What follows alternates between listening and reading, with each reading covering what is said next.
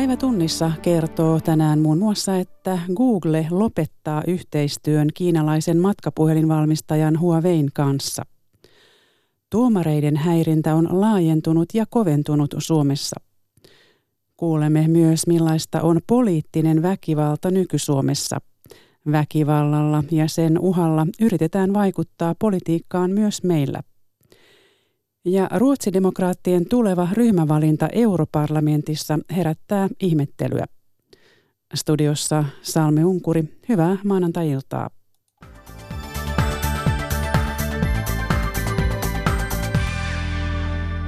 Hakukoneyhtiö Googlen päätös katkaista yhteistyö kiinalaisen Huawein kanssa saattaa tuntua matkapuhelinkaupassa myös Suomessa. Tietoturva-asiantuntijoiden mukaan Huawein puhelimet eivät mykisty, vaikka Googlen sovelluskauppa niissä sulkeutuisikin. Toisaalta laitteiden tietoturva saattaa heikentyä, kun päivitettyjä versioita Googlen sovelluksiin ei voi ladata. Jarmo Olavi Koponen.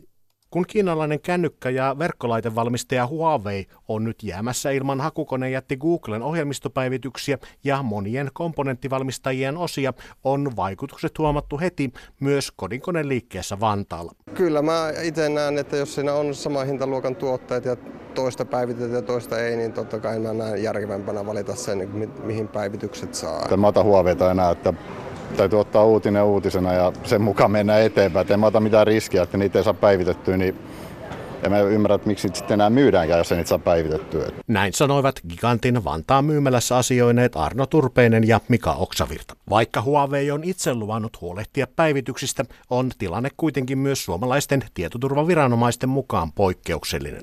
Googlen sovellukset eivät välttämättä lakkaa toimimasta Huawein laitteissa, mutta silti niiden jääminen Googlen omien päivitysten ulkopuolelle on riski.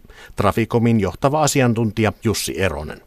Vähintäänkin se tarkoittaa sitä, että näihin sovelluksiin ei tule päivityksiä, jolloin aina kun niistä löydetään tietoturvauhkia, niin sitten ne on hyökkäjien hyödynnettävissä ja tämä on nyt käyttäjän kannalta tietenkin hieno, huono juttu. Samalla koko Android-ympäristö saattaa muuttua haittaohjelmien tekijöiden kannalta kiinnostavammaksi. Silloinhan se tarkoittaa sitä, että hyökkäjät voivat alkaa katsomaan, että Android on houkuttelevampi alusta. Tällä hetkellä suuri osa hyökkäyksistä edelleen kohdistuu ihan perinteisiin tietokonealustoihin, mutta jos on tarjolla suuri määrä päivittämättömiä puhelimia esimerkiksi, niin silloin hyökkäjät varmaankin siirtyvät hyödyntämään näitä haavoittuvuuksia, lähettämään esimerkiksi sähköpostissa linkkejä, jotka vievät haavoittuville sivuille tai muilla tavoilla hyödyntää niitä, niin kyllä se riski siinä tapauksessa ihan ennustettavasti tulee kasvamaan. Huawein jääminen ilman päivityksiä saattaa näkyäkin jo muun muassa valmistujaislahjoiksi ostettavien laitteiden kaupassa. Tietokirjailija, IT-asiantuntija Petteri Järvinen. Ja kun ilmoitus vielä tulee juuri ennen näin ylioppilasjuhlia, joka on perinteisesti ollut myyntisesonkin puhelimissa, niin varmaan moni lahjanostaja nyt miettii, että antaako ylioppilaalle Huaweiin puhelinta vai, vai jonkun toisen merkkisen. Tuomariliitto on huolissaan tuomareihin kohdistuvasta häirinnästä. Epäasiallinen puhe ja käytös ovat koventuneet. Niillä ja tuomareiden yksityisten tietojen jakamisella pyritään vaikuttamaan tuomareiden työhön. Marjatta Rautio. Muun muassa Helsingissä tuomarit ovat havahtuneet siihen, että työhön liittyvä epäasiallinen vaikuttaminen on muuttunut aikaisempaa vakavammaksi. Esimerkiksi netissä jaetaan halventavaa ja uhkaavaa kirjoittelua. Tuomariliiton varapuheenjohtaja, käräjätuomari Minna Helström. Se on äärimmilleen vietynä saanut sellaisia muotoja, että tuomarin lapsien yhteystietoja selvitetään ja lapsia uhataan. Helströmin mukaan tarkoituksena on ollut jopa vaikuttaa tuomarin ratkaistavana olevan jutun tuomioon. Kyllä näkisin juuri näin. Ja se on se vakavaa ja horjuttaa oikeusvaltiota ja tuomareiden riippumattomuutta sillä pyritään tekemään sitä. Joko tuomarit ovat alkaneet pelätä tehdä tietynlaisia päätöksiä? En usko. Tuomariliitto selvitti epäasiallista vaikuttamista ja työssä jaksamista kyselyllä, johon vastasi lähes 550 tuomaria, eli joka kolmas. Vain kolmasosa vastaajista ei ollut koskaan joutunut epäasiallisen vaikuttamisen kohteeksi. Tuomariliitto ja käräjäoikeuksien päälliköt ovat huolissaan ja pelkäävät häirinnän laajenevan. Käräjäoikeuksien päälliköt esittivät talvella oikeusministeriölle, että virkamiesten yksityiselämää koskevan tiedon käyttäminen ja levittäminen siten, että se vaarantaa turvallisuutta tai viranhoitoa, tehtäisiin rangaistavaksi. Valitettavasti he eivät nähneet sille tarvetta, mikä oli suuri pettymys. Eikä tämä koske pelkästään tuomarikuntaa, vaan tämä koskee myös syyttäjiä, poliiseja ja myös muita viranomaisia. Tämä on laajempi ilmiö. Sanoi käräjätuomari Minna Hellström. Tuomareiden jaksamista nakertaa kyselyn perusteella myös se, että työhön ei ole riittävästi aikaa. Tätä mieltä oli kaksi kolmasosaa vastaajista. Moni tekeekin töitä korvauksetta omalla ajallaan. Työtä on niin paljon, että tuomarit kokevat, että ei ole riittävästi aikaa sellaiseen huolellisuuteen kuin he haluaisivat ja kuin oikeusturva edellyttäisi. Oikeusministeriö on katsonut, että tällä hetkellä ei liioin ole pakottavaa tarvetta laatia uutta rangaistussäännöstä virkamiesten suojelemiseksi vihamieliseltä mediavaikuttamiselta.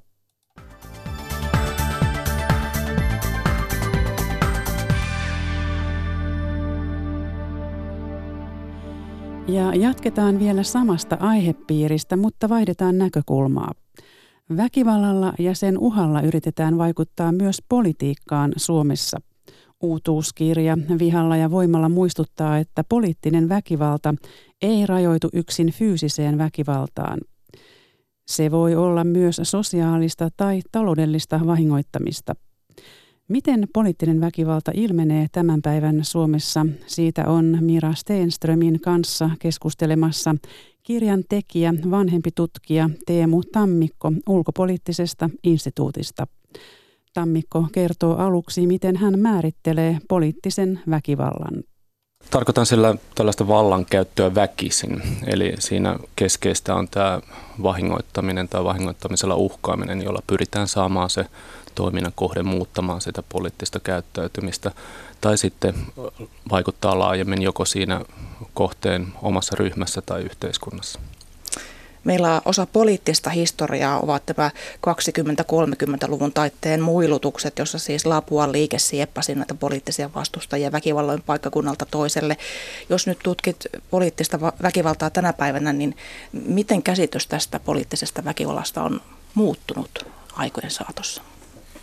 No aika paljon on muuttunut lähinnä se, että väkivalta ymmärretään nykyään pikkasen moniulotteisemmin kuin aikaisemmin. Että aikaisemmin kyseessä on ollut lähinnä fyysinen vahingoittaminen, kohteen, tosiaan niin kuin mainitsin muilutukset, niin kohteen sieppaaminen, pahoinpiteleminen ja, ja karkottaminen sitten mahdollisesti rajan taakse tai joku kauemmas.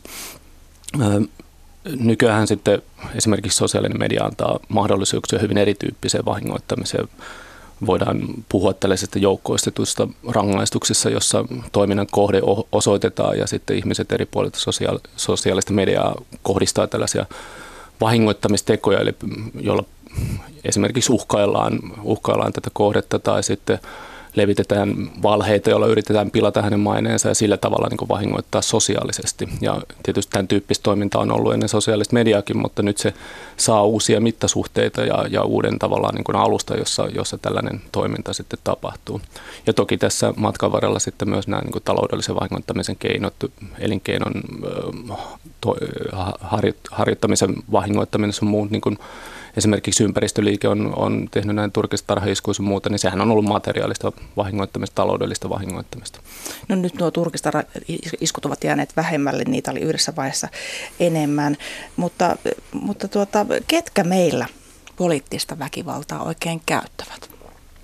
No tilastojen valossa, jos ajatellaan niin väkivaltaista ekstremismiä ja, ja missä kategorisoidaan niin väkivalta erikseen äärioikeistoon, vasemmistoon ja näihin ympäristöliikkeisiin tai, tai tota, jihadistiin, niin kyllä Suomessa eniten väkivaltatekoja, väkivaltarikoksia tapahtuu äärioikeiston puitteissa selkeästi enemmän kuin missään muussa ideologisessa kehyksessä, mutta toki näitä niin kuin, toimijoita on, ja tässä on sellaista niin kuin, aaltoliikettä havaittavissa, että yhtenä vuonna saattaa olla, että on parisin kymmentä äärivasemmistolaista tekoa, seuraavan vuonna ei ole yhtään, mutta että tämä äärioikeistolainen toiminta muukalaisvastainen toiminta, maahanmuuttajavastaisuus on selkeästi ollut se viime vuosien näkyvin trendi. Ja tämä näkyy esimerkiksi myös viharikostilastoissa, jossa tällaisia viharikoksia, eli ennen kaikkea maahanmuuttajataustaisiin ihmisiin kohdistettuja, kohdistettuja väkivaltatekoja on, on toista tuhatta vuodessa. Eli, Eli kyllä se selkeästi niin kuin näkyy tilastoissa, että niin kuin äärioikeistolainen väkivalta on yleisintä.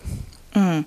Tässä mainitset kirjassa esimerkiksi pohjoismaisen vastarintaliikkeen ja sitten Odinin soturit, Soldiers of Odinin muun muassa he, he, heitä käytät tällä esimerkkinä, monia muitakin, muitakin on. Miten äh, tiiviitä verkostoja esimerkiksi vastarintaliike ja, ja nämä Odinin soturit ovat? No niissä yhdistyy tietyllä tavalla tällainen niin kuin vanhakantainen fyysinen verkostoituminen, eli ihmiset tuntee aika pitkälle, etenkin se, ne ydinryhmät tuntee toisensa. Mutta sitten tosiaan niin kun sosiaalisen median mahdollistama verkostoituminen tekee, tuo siihen niin oman kerrostumansa, että sitten sinne pääsee liittymään paljon ihmisiä. Ennen kaikkea siis Odinin sotureihin on päässyt syntyneet tällaisia paikallisverkostoja, on muita, jossa sitten paikallistasolla on, on niin omat verkostonsa ja, ja tota, sitten yhteydet voi olla sit sosiaalisen median kautta tähän johtoportaaseen.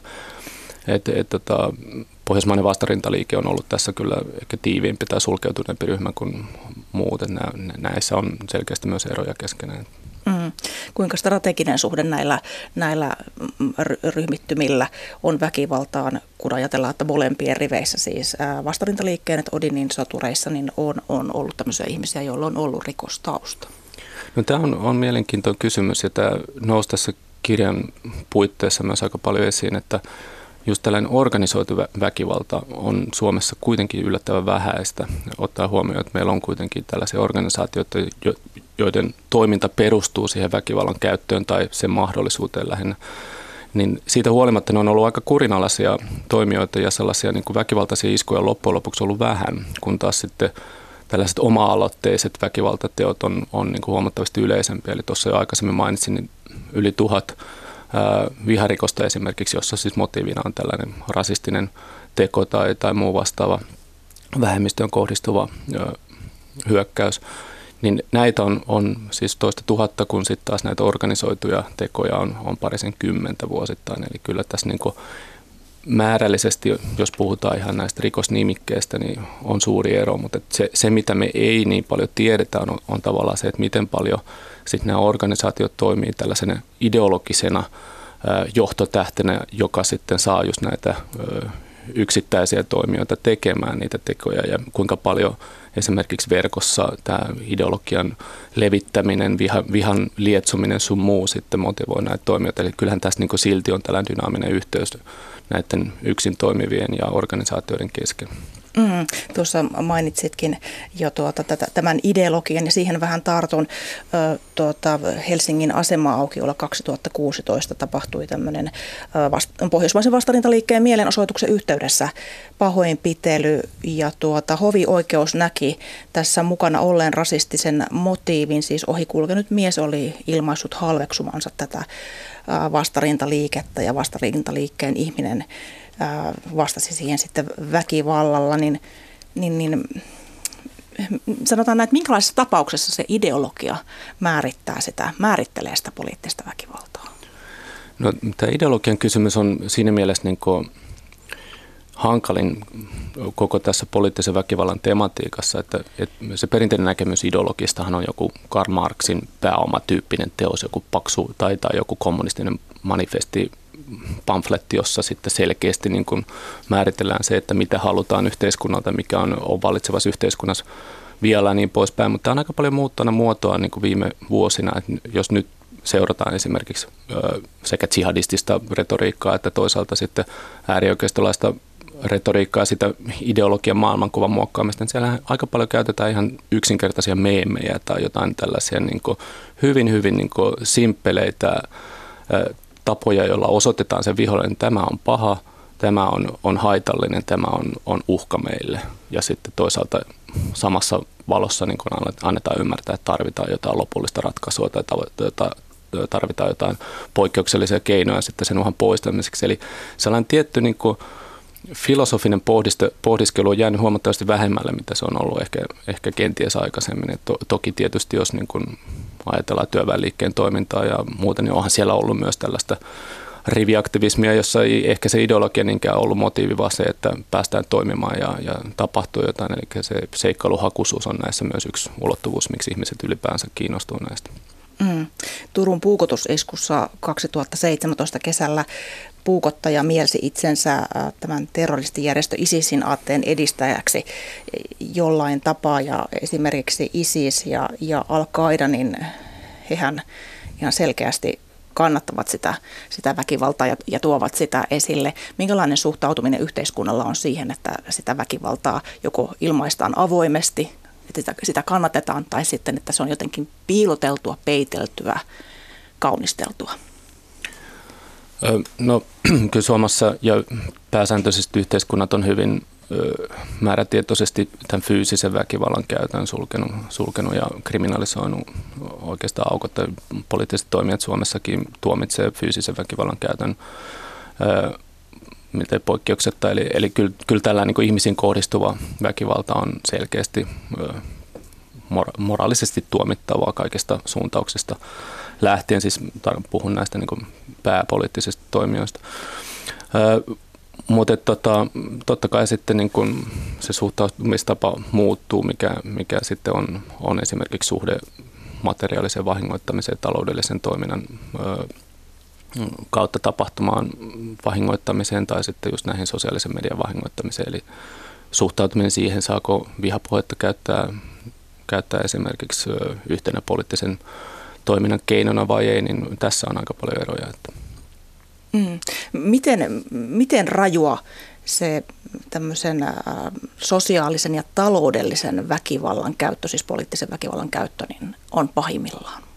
Kuinka hyvin me ymmärrämme sen, miten, minkälaisiin tilanteisiin se voi johtaa yksilöiden kohdalla? No yksilöiden kohdalla se voi merkitä ihan isojakin taloudellisia tappioita ja toki niin kuin elinkeinon haittaminen tai että pilataan jonkun toimijan maine ja sen takia hän ei voi niin kuin harjoittaa enää sitä omaa ammattia, niin se voi yksilötasolla tosiaan olla aika, aika iso juttu. Ja sitten toki jos, jos puhutaan myös näistä niin kuin, mitä aikaisemmin ympäristöliike teki turkistarhaiskuja, ne voi olla näille yksityisyrittäjille tosi isoja taloudellisesti nämä teot. Ja, ja sitten vastaavasti tässä tapahtuu helposti tällaista limittymistä, että, että se taloudellinen vahingoittaminen, esimerkiksi tuhopoltto, toisen omaisuuden tuhoaminen, siinä on kuitenkin sitä aina riskinsä, että siihen liittyy sitten ihmisvahinkoja ja tällaista. Että, että kyllä siinä sitten on, on aina niin se, että nämä, nämä toiminnan eri tavat ja, ja kohteet niin linkittyy jollain tavalla toisiinsa ja saa sitten aika paljon sellaisia niin oheisvaikutuksia, jotta se väkivallan käyttäjä itse ei välttämättä ole edes osannut harkita tai, tai miettiä, että voi saada sellaisia kerranaisoheisvaikutuksia poliittinen väkivalta, tai anteeksi, poliittinen ilmapiiri kiristyi meillä Suomessa tuon pakolaiskriisin myötä ja tuli, tuli iskuja vastaanottokeskuksiin ja, ja perustettiin näitä katupartioita. Sosiaalisessa mediassa alkoi nousta näitä lokakampanjoita ja, ja sitten tuli näitä vastamedioita, nyt on ollut jo jonkun aikaa olemassakin. Nämä vastamediat vetoavat usein siihen sananvapauteen ja, ja myös sellaistakin, että ne ovat vaihtoehto perinteisille joukkoviestimille, niin ä, ähm, miten paljon vastamediat ovat aikansa kuva? No se, se on hyvä kysymys. Et kyllähän tässä niin kun se vastamedioiden synty ennen kaikkea heijastuu tähän niin kun median muutokseen, median murrokseen ja, ja tota, siihen, että mediat ei enää samalla tavalla toimi niin kuin yhteiskunnan portinvartioina tai tällaisena niin kuin tiedon suodattajina. Ja, ja, ja tässä niin kuin on ollut viime vuosikymmenen hyvinkin raju muutos siihen median rooliin. Ja, me, ja, ja kun ihmiset pystyy tuottamaan ilman sitä suodatinta, ilman sitä portinvartijaa tätä omaa, omaa tietoa ja omaa luuloa myös, niin tota, kyllähän se on vaikuttanut siihen, että se tieto on pirstaloitunut ja jakaantunut, että sitä saa yhä enemmän, mutta sitten toisaalta sen luotettavan hyvän tiedon löytäminen on, on aikaisempaa hankalampaa. Ja, ja kyllä tässä niin kuin vastamediat on syntynyt just nimenomaan tässä, tässä murroksessa. Sellainen tietynlainen mahdollisuus on päässyt syntymään, että on ollut jopa tilausta niin tällaiselle toimijalle. Ihmisen kiinnostaa se, että nyt joku sanoo asiat räväkästi ja sanoo, sanoo ne sillä tavalla, kun ei poliittisesti korrektisti saisi sanoa ja sitä kautta monet kuvittelee, että nyt puhutaan totta, vaikka kyse ei yleensä just siitä ole, vaan siitä vaan, että sillä räväkkyydellä saadaan se huomio, mitä ei sitten yleensä muissa yhteyksissä ole saatu. Niin, eli faktat ja fiktio, valet menevät sekaisin. No kolmen ministeriön asettama työryhmä vaatii nyt toimia vihapuheen kitkemiseksi. Haluttaisiin siis tämmöinen vihapuheen vastainen toimintaohjelma ja tässä vihapuheeseen puuttumisessa on tämän työryhmän raportin mukaan kyse siis yhteiskuntapolitiikasta, että se vihapuhe on vaarallista paitsi kohteilleen, mutta myös yhteiskunnalle ja sen instituutioille. Lainsäädäntöä halutaan päivitettäväksi myös. Teemu Tammikko, minkälainen tarve sinusta toimenpideohjelmalle on? No kyllä minusta olisi hyvä, että yhteiskunnassa määriteltäisiin selvästi se, mitä vihapuheella tarkoitetaan.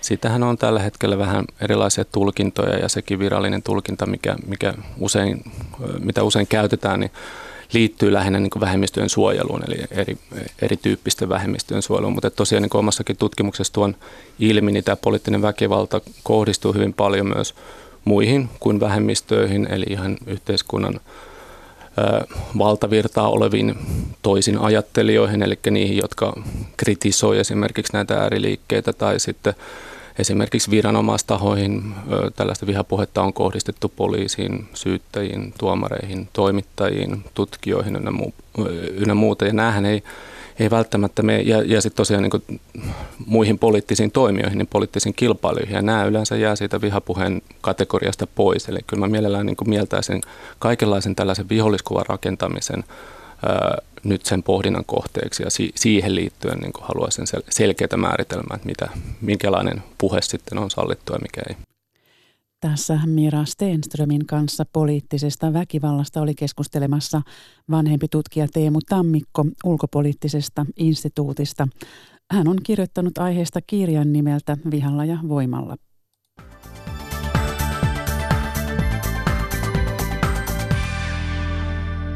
Sitten Ruotsiin, jossa ruotsidemokraattien puheenjohtajan Jimi Åkessonin epäselvät puheet tulevasta ryhmävalinnasta europarlamentissa ihmetyttävät.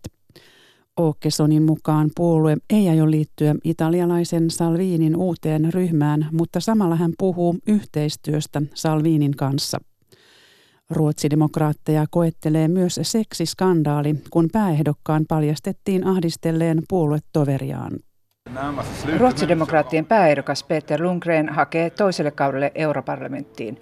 Vielä ei tiedetä, miten hänen ja puolueen menestykseen vaikuttaa tänään paljastunut seksiskandaali, jonka mukaan Lundgren tarttui erästä puoluetoveria rinnasta hotellihuoneessa puoli vuotta sitten. Hän on myöntänyt tapahtuneen, mutta paljastuksen tehnyt kilpaileva eurovaaliehdokas joutui sivuun. Myös ruotsidemokraattien tuleva ryhmävalinta europarlamentissa on herättänyt Ruotsissa hämmennystä. Puolue on ilmoittanut, ettei se liity perussuomalaisten ja Tanskan kansanpuolueen rinnalla uuteen venäläismieliseen Salviinin ryhmään, mutta puhunut myös yhteistyöstä Salviinin kanssa. Dagens Nyheter-lehden poliittinen kommentaattori Eva Stenberg uskoo, että ruotsidemokraattien valinta on aidosti auki hur stark grupp lyckas Salvini mobilisera. Riippuu siitä, kuinka vahvan ryhmän Salvini pystyy kokoamaan. Jos siitä tulee hyvin vahva, uskon, että he löytävät perusteet mennä mukaan. Vahvin argumentti on juuri perussuomalaiset ja Danske Folkeparti, koska ruotsidemokraateille on tärkeää pysyä yhdessä Pohjolassa. Pääehdokas Peter Lundgren toivoo, että pohjoismaiset populistit jatkavat samassa ryhmässä, mutta ei pidä ryhmävalintoja kovin merkityksellisinä. On tosiasia, että istumme jo nyt kahdessa eri ryhmässä. Eurooppalaiset populistipuolueet ovat samaa mieltä useimmista kysymyksistä. Tulemme äänestämään samalla tavalla, joten meillä on suuri vaikutusvalta, Lundgren sanoo. Tanskan sisarpuolueessa toivotaan, että Pohjoismaat päätyisivät vaalien jälkeen samaan ryhmään. Kansanedustaja Mikkel Denker Tanskan kansanpuolueesta. Jeg synes, det vil være ærgerligt, hvis vi sidder i, i forskellige grupper øh, i Europaparlamentet. On sääli, jos istumme eri ryhmissä EU-parlamentissa. Tunnen perussuomalaiset ja ruotsidemokraatit Pohjoismaiden neuvostosta kuuden vuoden ajalta. Puolueet ovat hyvin lähellä toisiaan, hän sanoo. Tanskan kansanpuolueella on Gallupien mukaan edessä vaalitappio, mutta ruotsidemokraateille on mielipidemittauksissa ennustettu vaalivoittoa ja lisäpaikkoja. Tukholmasta Riikka Uosukainen. Espanjassa kolme vuotta sitten härkäjuoksufestivaaleilla tapahtunut joukkoraiskaus aloitti maassa feministisen kansanliikkeen. Feminismin vastavoimana oikeistopopulistit haluavat heikentää naisten oikeuksia. Maassa keskustellaan vaalien alla nyt myös aborttioikeudesta.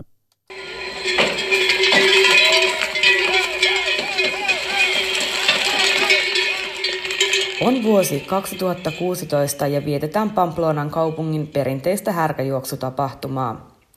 Ryhmä miehiä raahaa naisen rappukäytävään.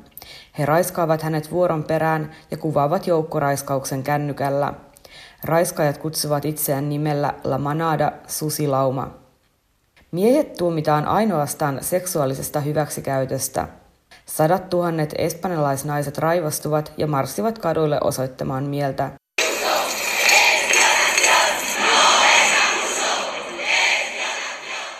Se ei ollut hyväksikäyttöä, se oli raiskaus, he huutavat. Espanjassa alkaa aika, jota kutsutaan mediassa feministiseksi vallankumoukseksi.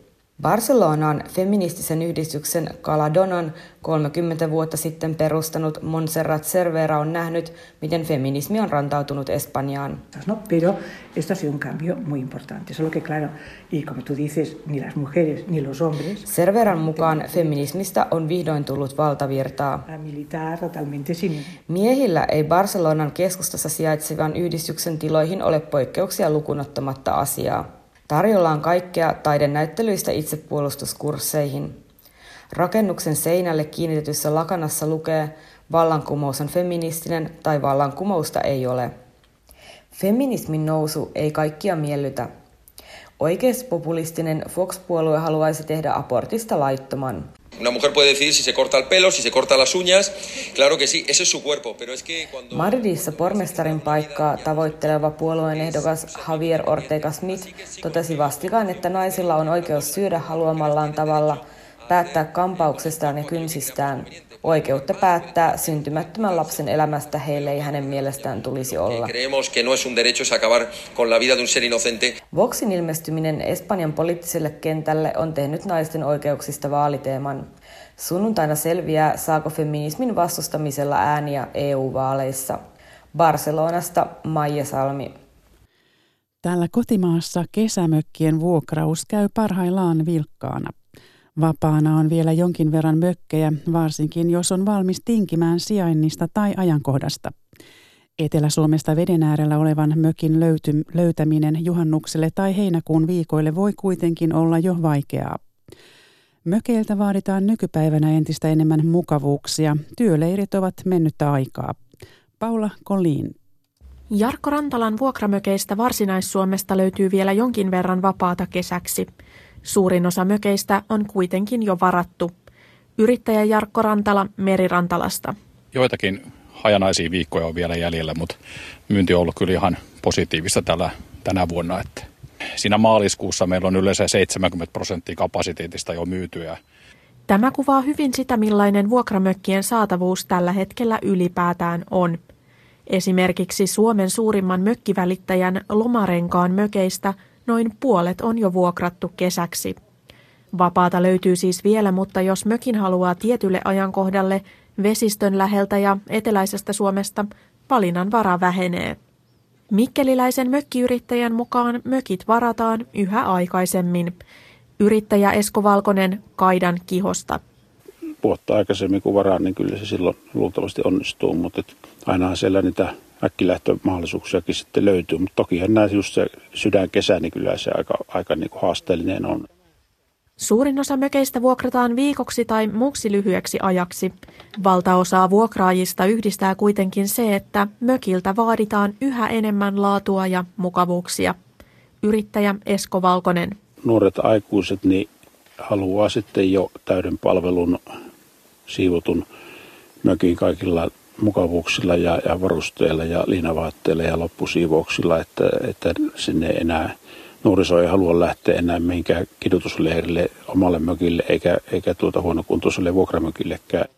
Samaa mieltä on yrittäjä Jarkko Rantala. Kesämökki oikeastaan pitää olla samanlaisesti varustettu kuin omakotitalo. Eli sama tekniikka pitää olla. Onko ihmiset yhtä innokkaita edelleen vuokraamaan mökkejä kuin ennen? Kyllä mun mielestä on. Ja varsinkin sitten tämä ulkomaalaisten, eli kansainväliset asiakkaat, niin niiden määrä vaan niin on meillä kasvussa. Ja kerrotaan vielä lopuksi, että Kuopion kaupungin kirjasto on ensimmäisenä yleisenä kirjastona luopumassa kirjojen päällystämisestä muovilla. Muovista luopumista perustellaan ympäristösyillä, mutta uudistus säästää myös rahaa. Kokeilusta luovutaan, jos päällystämättömät kirjat eivät kestäkään kulutusta. Pekka Niiranen. Kirjaston kirjan tunnistaa viivakodin lisäksi myös siitä, että kirjan kannet on päällystetty muovilla. Se on ollut käytäntö myös Kuopion kaupunginkirjastossa, mutta ei enää jatkossa. Kirjasto on näin päättänyt hankkia vastedes kaikki uudet kirjat ilman muovitettuja kansia. Muovittamattomuutta on kokeiltu jo pienellä kirjaerällä ja tulokset ovat lupaavia. Kalle Päätalon kirjakin on palautunut ilman suurempia vahinkoja. Pikkusen on tuolta kulunut. Arvioi Kuopion kaupunginkirjaston asiakas- ja kokoelmapäällikkö Minna Koistinen. Hänen mukaansa muovittamattomuuskokeilu on ilmastoteko. Tämä on meidän semmoinen selkeä, selkeä teko, jolla edistämme ympäristön suojelua. Ympäristön lisäksi uusi käytäntö säästää myös aikaa ja rahaa. Uutuuskirjat tulevat kirjastoihin nopeammin ilman muovitusta ja säästynyt raha taas voidaan käyttää uusien kirjojen hankkimiseen. Toisaalta myös poistokirjojen kierrätys helpottuu. Muovitetut kannet on näet irrotettava kirjasta ja poltettava energiaksi, kun taas kirjan sivut voidaan laittaa sellaisenaan paperikeräykseen. Kuopion kirjastossa uskotaan, että tällainen kokeilu kiinnostaa myös muita kirjastoja. Kirjasto on valmis palaamaan Kuopiossa entisen, jos päällystämättömien kirjojen elinkaari jää odotettua lyhyemmäksi. Muovikansiin tottunutta kirjaston asiakasta Tuula Tiihosta kokeilu tosin epäilyttää jo nyt. Se ymmärrän tietysti sen muovihuolen, mutta kyllähän kun paljon käytetään kirjoja, niin kyllä ne kuluu siitä. Et siinä mielessä epäilet, että ne eivät kestä. Et, epäilen, että eivät kestä. Niin. En tiedä. Jää nähtäväksi. Ja näihin ajatuksiin päättyy maanantain päivätunnissa. Mukavaa loppuiltaa.